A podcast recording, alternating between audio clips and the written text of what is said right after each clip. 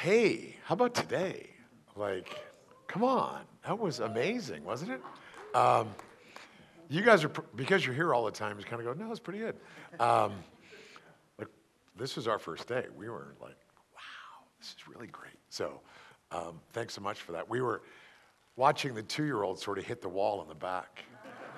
Um, and it's a little bit last, last time we took our kids to Disneyland, and they say it's the happiest place on earth, but at about 11 o'clock, uh, it's not so happy when all the kids have hit the wall, kind of a thing. So if you've got, for those of you, and almost everybody here, that you're actively parenting, bless you.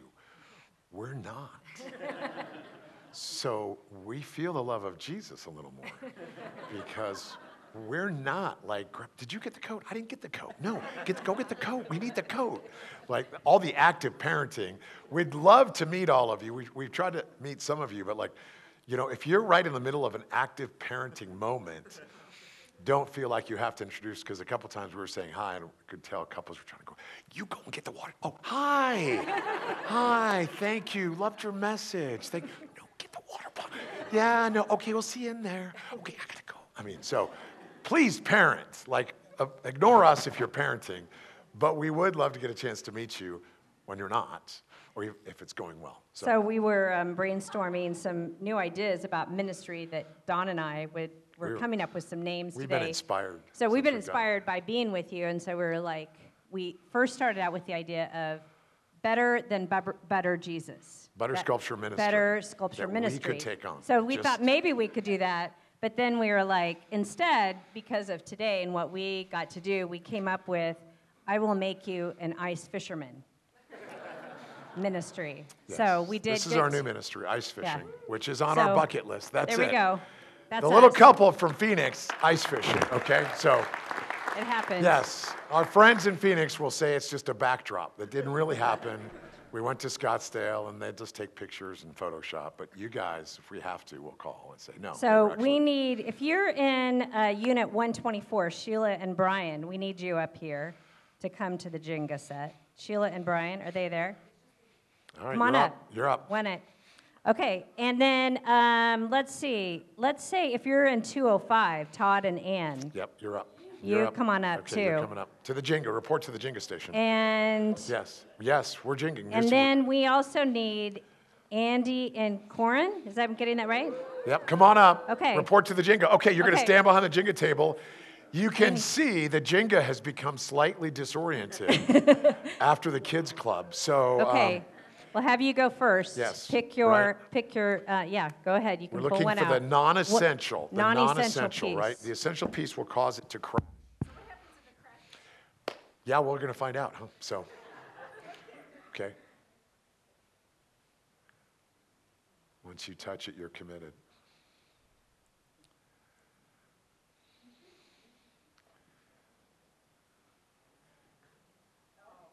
It's, Let's it's a pinky see. method. The pinky method, that's a, that's a good tried and true method. It's okay. Go ahead. You're Keep- in. you You're all got the it. way You're in. all the You're way all the in. way in. All the way in. You're all the way in. Committed. Yeah, that's that's that's not going to work at all. Oh! Thank you. She Thank saved you. the rest of you. Everyone can Thank have a you. seat. Look at okay. that. You, That's are all a done. perfect. No? Yeah, you're good. We'll put it up. You're We'll good. call. We'll Yes. you'll, we'll do a Yes. second Yes. second try on that. It looked, right? It looked. It looked non-essential, right? This It was the, obviously an essential piece to the whole It structure. was an essential piece. Yeah. When you get the essential, you find out because everything crashes when you hit an essential piece. Yeah. Okay, so just by way of review and what you heard this morning, tell me something that you heard us talk about this morning.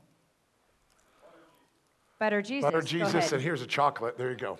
All right. Okay. Someone else. I'm in. I'm in. There you go. There you go. Oh yeah, that's dangerous. I okay. know. Okay. True North. Oh, sorry. Yeah. It happens. It happens. Welcoming. There you go.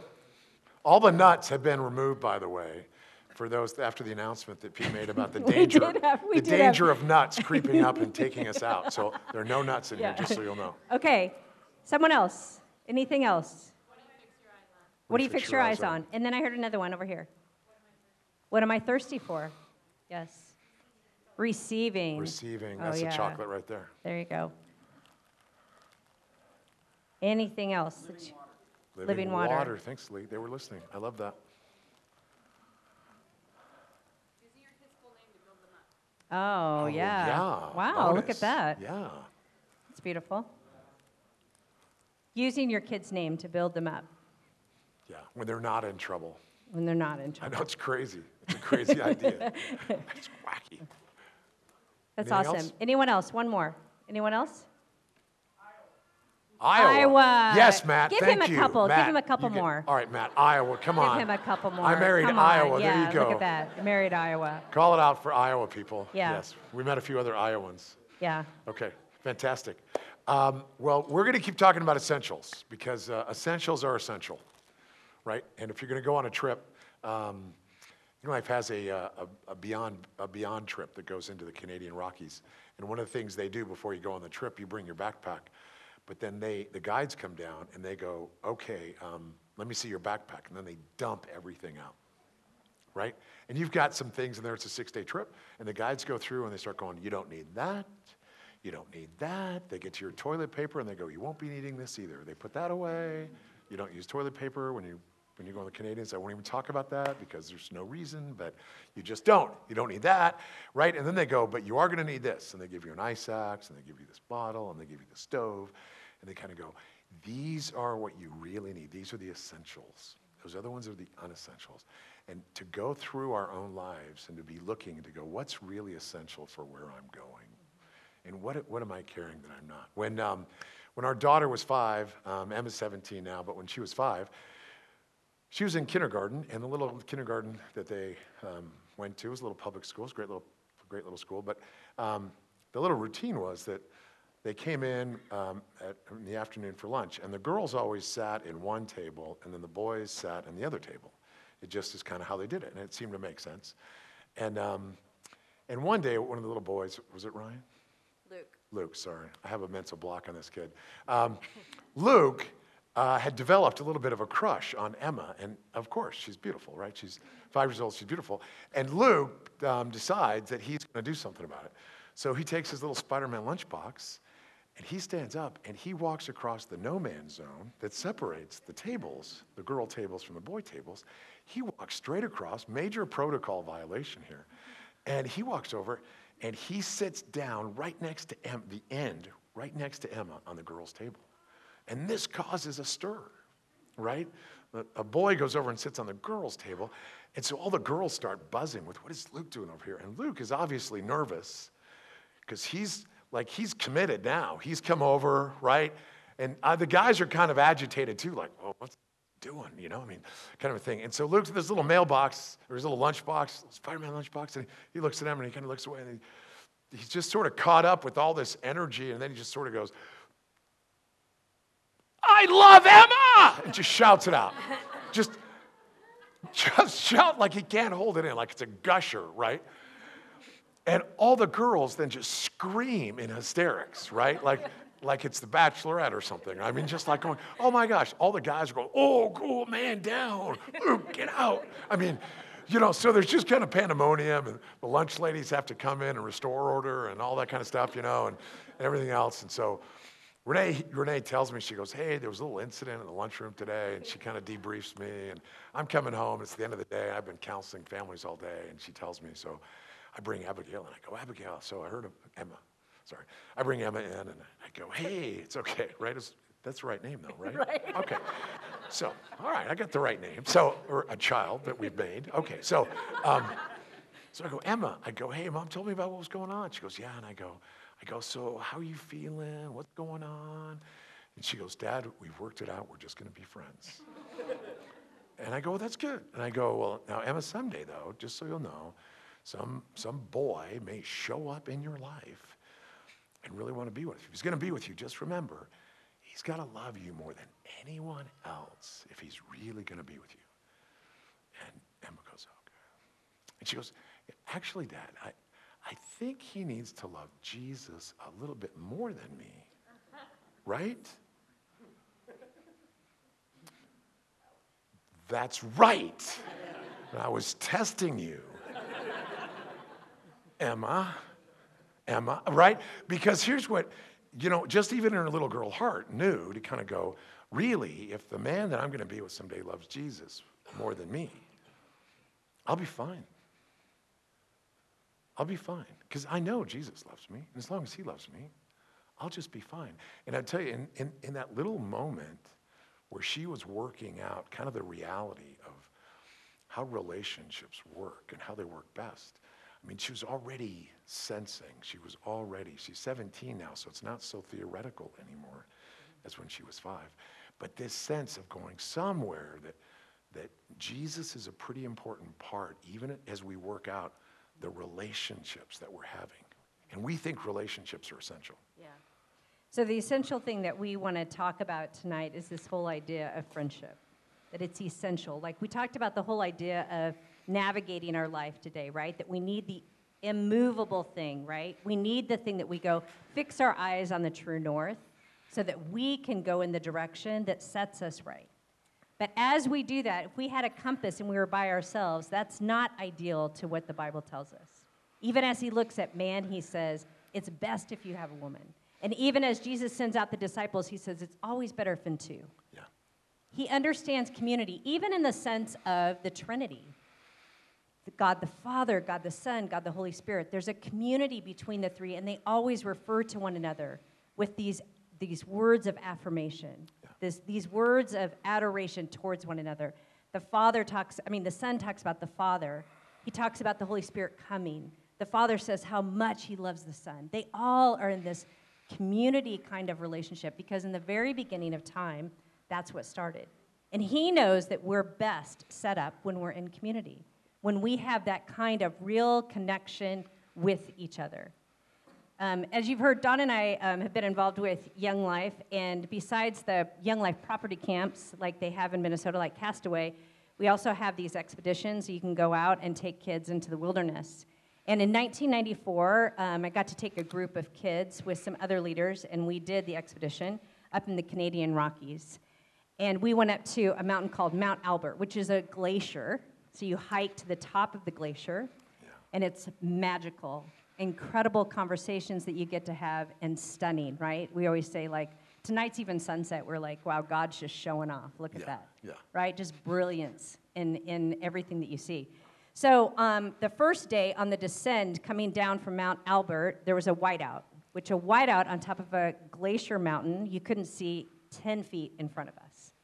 And the snow had turned to ice. And so they said, we need to be ready as we're descending that you might, they might hit some slippery spots. So as we started to descend, you could hear all of us were having trouble because we were crunching on the ice. And they had taught us how we were supposed to fall. And the girls were going, and then the guys were in front of me. And as I started to go, I got caught, and my feet slipped out from underneath me. And for the life of me, I could not remember how to stop myself. And once I started to go, I fell 75 feet and it was fast. And if you've ever had a time in your life that you go, I don't think I'm to live, this was it for me. And when I stopped, there was an abrupt stop to, to me. And they yelled to me, Renee, are you okay? Because I was so far away. And I said, yes.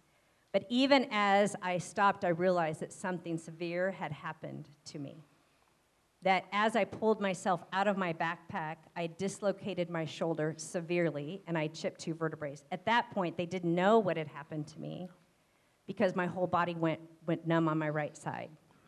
So they thought that I broke my neck.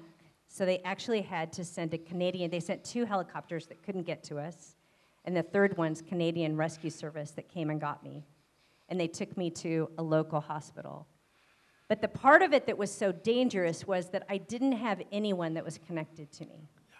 As I fell, I fell fast because there was not anything holding me back. And as I went down the mountain, the thing that they found out that stopped me was when the sun came up, a patch of rocks that was exposed to the sun the day before had stopped me. And right after that was a descend down the mountain. And I would have died had it not stopped me. But there wasn't anything stopping my fall. It was so slippery. Yeah. So that was the year that we were dating.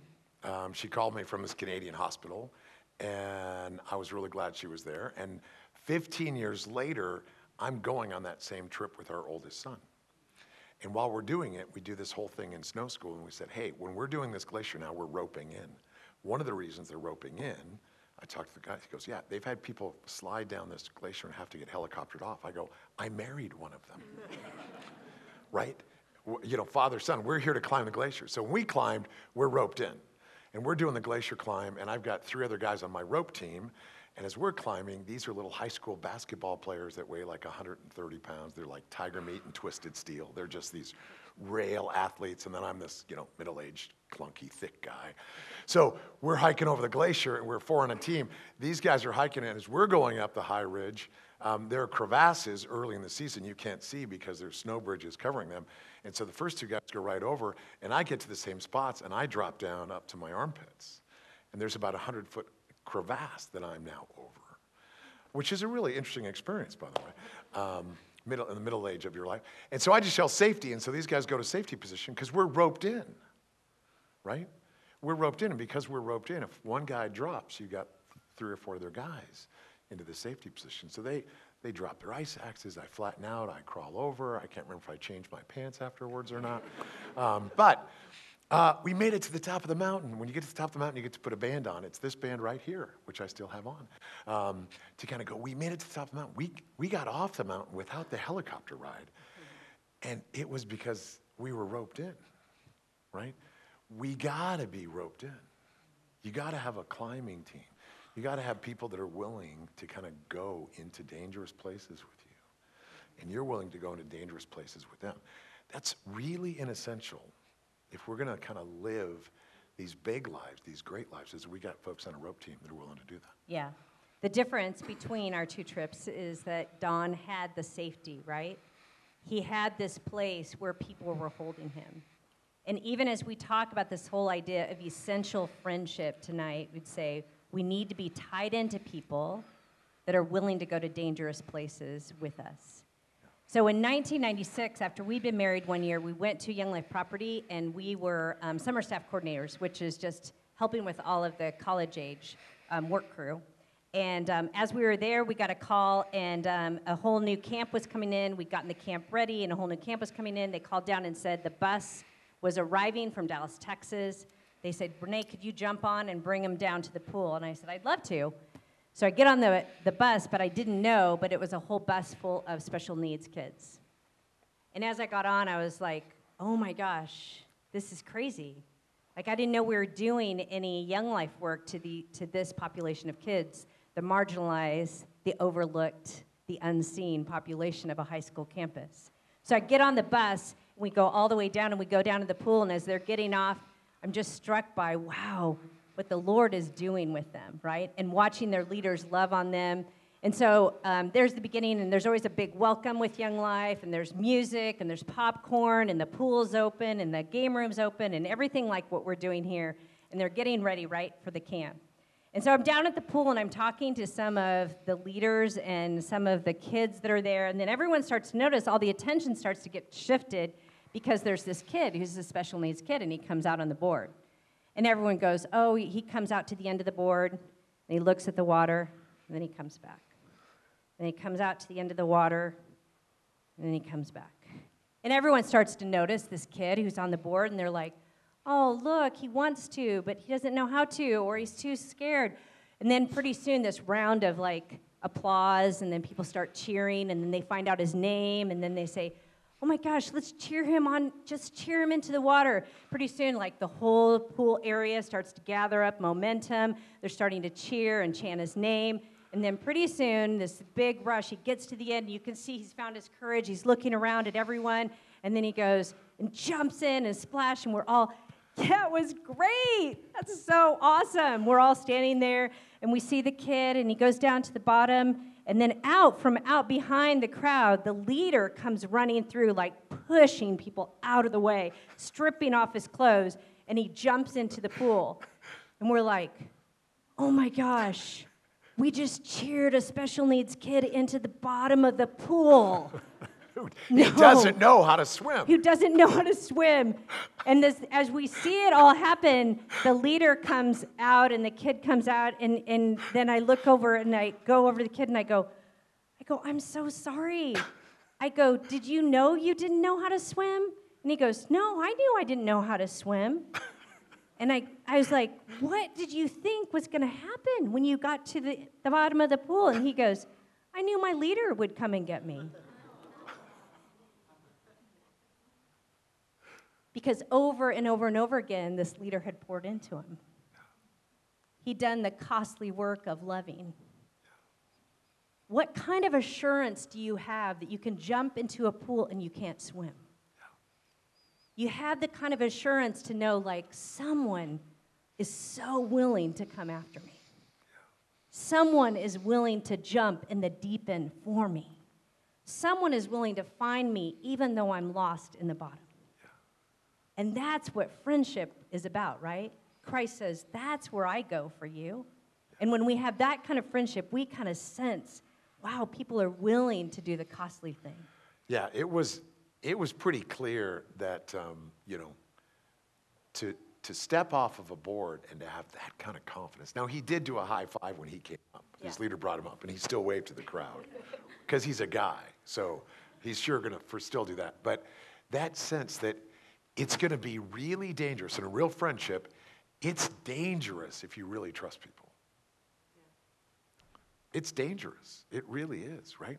And if you're really going to be a friend, it's costly. That leader didn't get much off. He went in that pool with wallet. I don't know if he had his phone, but he didn't do a lot of stripping. He was down to get his friend. And here's the deal that it's designed to be dangerous. It's designed to be costly in a real friendship. These are not bargain relationships. These are treasure relationships. Right? And so that part, what, what's essential in our life together is to kind of go, are you willing, am I willing to really be dangerous, to really trust, to really step into things, and kind of believe that there are people around us who, if and when we need them, they will jump in, clothes and all, right? And if our friends go in the deep end, are we willing to go in after them? You willing to dive to the bottom, kind of, and pull them up and say, hey, you forgot, you don't know how to swim.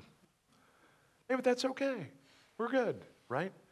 Um, I would say this if you, if, if we avoid the dangerous part and make our relationships safe, we're going to miss something. We'll have safe relationships, but a safe relationship isn't necessarily a free relationship, it's safe, right? If we want to avoid the cost and make our relationships more affordable, um, then we'll, they'll be fine. Um, but they won't be rich and deep and transforming. They're not supposed to be affordable. They're just costly. It's costly to love somebody. It's costly to show up. It's costly to stand with them when you don't have answers or insights and you still need to be there. When I, uh, when I turned, I think it was 45, 40 or 45, I was kind of trying to make a big, big decisions about my life. And so Renee goes, What do you want to do for your birthday? And there was a list of about 20 people who have been in, our, in my life for a long time. A community kind of like this one that have been walking with me since, you know, I was in high school and college. And I said, You know what? I'd like to get my best friends together and I'd like to hear from them about my life because I'm trying to make a big decision. And so Renee made a great cake. Was it a red velvet cake? I think it was red velvet. And, um, and then we invited them all over, and we sat down and we said, "Hey, so for my birthday, I want to hear from you guys." And it was it was couples and and a few single folks, but I go, "I want to hear from you." We had some cake and coffee, and and I go, "I want to know what you see in my life." I'm trying to make some decisions about the next 10 or 15 years. And I had one friend who kind of goes, "Okay, so wh- what do you what do you want us to say?" He- Like he goes, "Do you want us to say like some really nice stuff? Is this like one of those love bomb things? Like are we supposed to say real encouraging crap to you?" And and all, I go, "No, no, I want the truth. Like I want to hear the truth. Like you guys have known me for a long time. I, I, I trust you. Tell me what you see in my life. Like tell me who I am to you." And so one of the guys goes, uh, These are honest, right? Like, you want honest? I go, Yeah, yeah, I want honest. He goes, Okay. Uh, well, he goes, Last year you told me that you were going to do this and this and, uh, and that other thing. And, um, and then you didn't. So I, I don't know if you were like lying to yourself or lying to me or, you know, lying to both of us. Thank you, Pete. Thank you. And he goes, Oh, no problem. Right? I mean, kind of a deal. And then, and then somebody goes, uh, I got some stuff. And I mean, so they, they kind of jumped in. We were there for two and a half hours, right? Thank you. Oh, thank you. right? And I mean, at the end of it, it was honest. Oh my gosh, it was honest, right? And uh, I just go, okay. And like, then they go, like, this is your birthday present? And I go, yeah, you know what? I, I, I, I know you guys love me. I need to hear this. And so at the end, I just go, hey, you know what? Thank you. I didn't think it'd be this long, and thanks for coming and all that. So, you know, we were kind of getting ready to go. We said, let's wrap it up. And, and then so we stood up and we are starting, and they go, no, no, no. They go, Wooster, get back here. And uh, I come back and they pull a chair out and they put it in the middle of the room. And they go, hey, just for the record, like, you're a mess. Um, but you know what? You're our mess. We just want to pray for you. And, and they, uh, they put me in that chair and they, they came around and they just prayed. Um, and I don't, I can't explain everything that transacted, but their prayers over me, they're claiming me in all of my messiness. Like there was something powerful in me, right? To go, man, I'm a mess and I'm their mess, and they're claiming me right? And I would say there's a danger and there's a cost yeah. when we're willing to show up and not just do sports news and weather, mm-hmm. and not just be nice, and not just be tolerant, but to really risk. What would it be like to put ourselves in a place and say, seriously, I, I want to know what you see in me, and I'm willing to receive that, and I want to hear that. You know, we've talked about that night, and we've talked about the the whole thing that we feel like happened was there was something that healed that night and Don. And we don't know exactly how, but something got healed. And maybe it was in the confession, maybe it was in the prayer, but something happened and shifted even in our marriage during that time. Because it's risky to ask a question yeah. and it's risky to tell the truth. Yeah. And unless you have people who are carrying you in the context of community and friendship, that it's safe enough to do that. We're going to finish our time by looking at one passage with the idea of this group of people that were willing to carry someone. And Jesus um, recognizes this group of people. And so um, the passage is found in Mark 2, and you might be familiar with it. A few days later, when Jesus entered Capernaum, the people heard that he, what he had come home they gathered in such large numbers that there was no room left, not even outside the door. And he preached the word to them. Some men came, bringing to him a paralyzed man, carried by four of them. Since they could not get him to Jesus because of the crowd, they made an opening in the roof above Jesus by digging through it, and then lowered the mat the man was lying on. And when Jesus saw their faith, he saw, he said to the paralyzed man, Son, your sins are forgiven. I tell you, get up, take your mat, and go home. He got up, took his mat, and walked out in full view of them all. This amazed everyone, and they praised God, saying, We have never seen anything like this. I mean, you can picture the whole scene, right? They get word of it, but you know the conversation that happens before that is they say to their friend, Hey, so you're paralyzed. We'd like to do something for you. It took trust both for the paralytic and for the men to carry him. It takes trust on both sides. There are times that you need to be carried, and there's times that you're supposed to carry others. And both of them require a trust in God to say, Someday, I need to be carried. If you're always carrying people and you're not letting other people carry you, that's not full friendship, and vice versa. Because there's risk in being carried. The paralytic had to trust the four guys. Can you imagine being carried and then he's like, Yeah, I guess we can't go through the front door. Get up on the roof. Cut a hole in the roof. Like, that's crazy. These were former youth pastors, by the way. We're almost sure that they had something to do with youth leaders because they're the only ones that go, all right, the roofs, let's tear it off. Uh, we're getting these kids in. Uh, roof removal, a couple guys get up there, start pulling it down. Right? You got to be a little extreme. You got to be a little off to sort of go, there's no room. Well, let's make some room. Okay, uh, get up there, Joe. Let's, uh, you know, like that's just a little extreme to kind of go, we're getting them before Jesus. We, maybe we got to do some, you know, less conventional things, but we'll do that, mm-hmm. right? So it takes this whole trust mechanism happening, right? But the essential part is that we have this place of connection to be dangerous with one another. Yeah. We always call that, are you a dangerous friend? Yeah. Are you willing to hear the hard thing? Are you also willing to say the hard thing? Are you willing to do it in the context of love? Are you willing to have such a cost in the friendship that you go, I'm willing to dive into the bottom of the pool for you? Yeah. You're a mess right now, but you're our mess. Yeah. That's the kind of friendship and community that the Lord is talking about. He goes, Don't go it alone. It doesn't work if you go it alone. Yeah. But it means that you have to first take the step in saying, you know what? Here's what's going on with me.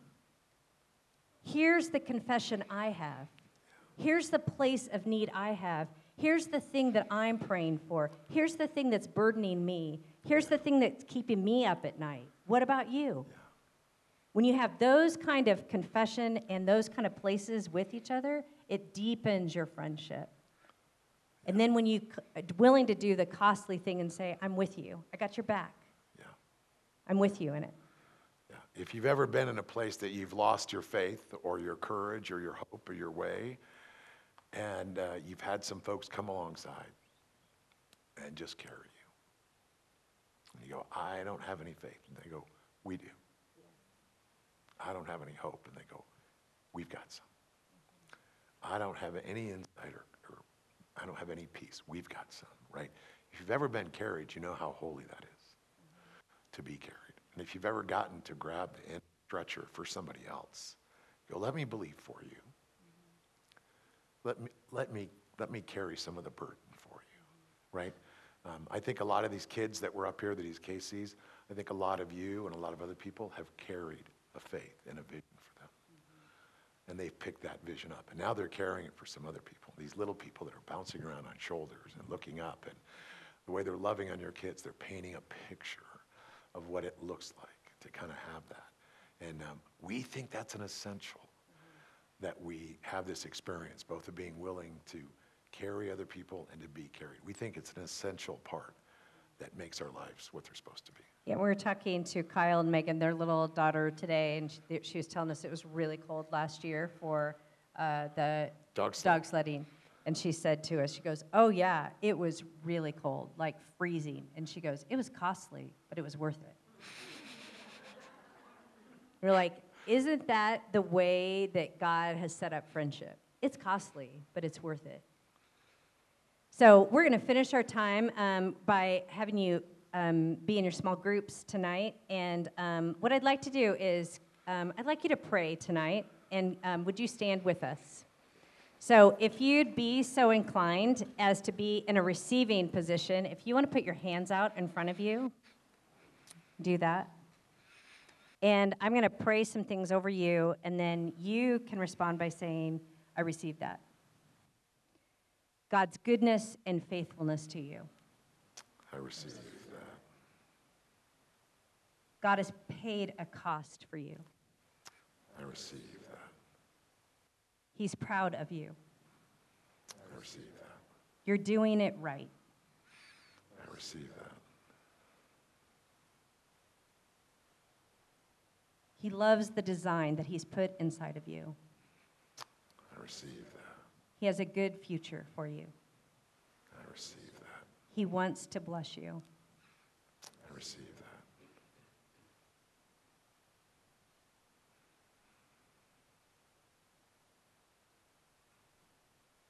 His faithfulness and mercy is new every day.